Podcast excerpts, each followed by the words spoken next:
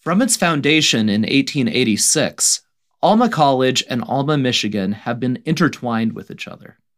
When the city has prospered, so has the college. Exploring how these two communities came together at the Wright Opera House between 1900 and 1918 is the goal of the Three Nights at the Opera House project, which will provide the community with historically informed performances on December 21st, November 19th, and December 2nd. But what was it like to be a student at Alma College in 1900? How hard were the classes?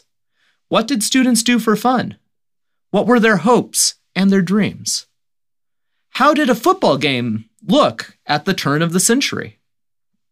These questions, and many others, will be answered by a group of Alma College history students in the Three Nights at the Opera House podcast. Episodes covering the years from 1900 to 1920 will be released on October 21st, November 19th, and December 2nd.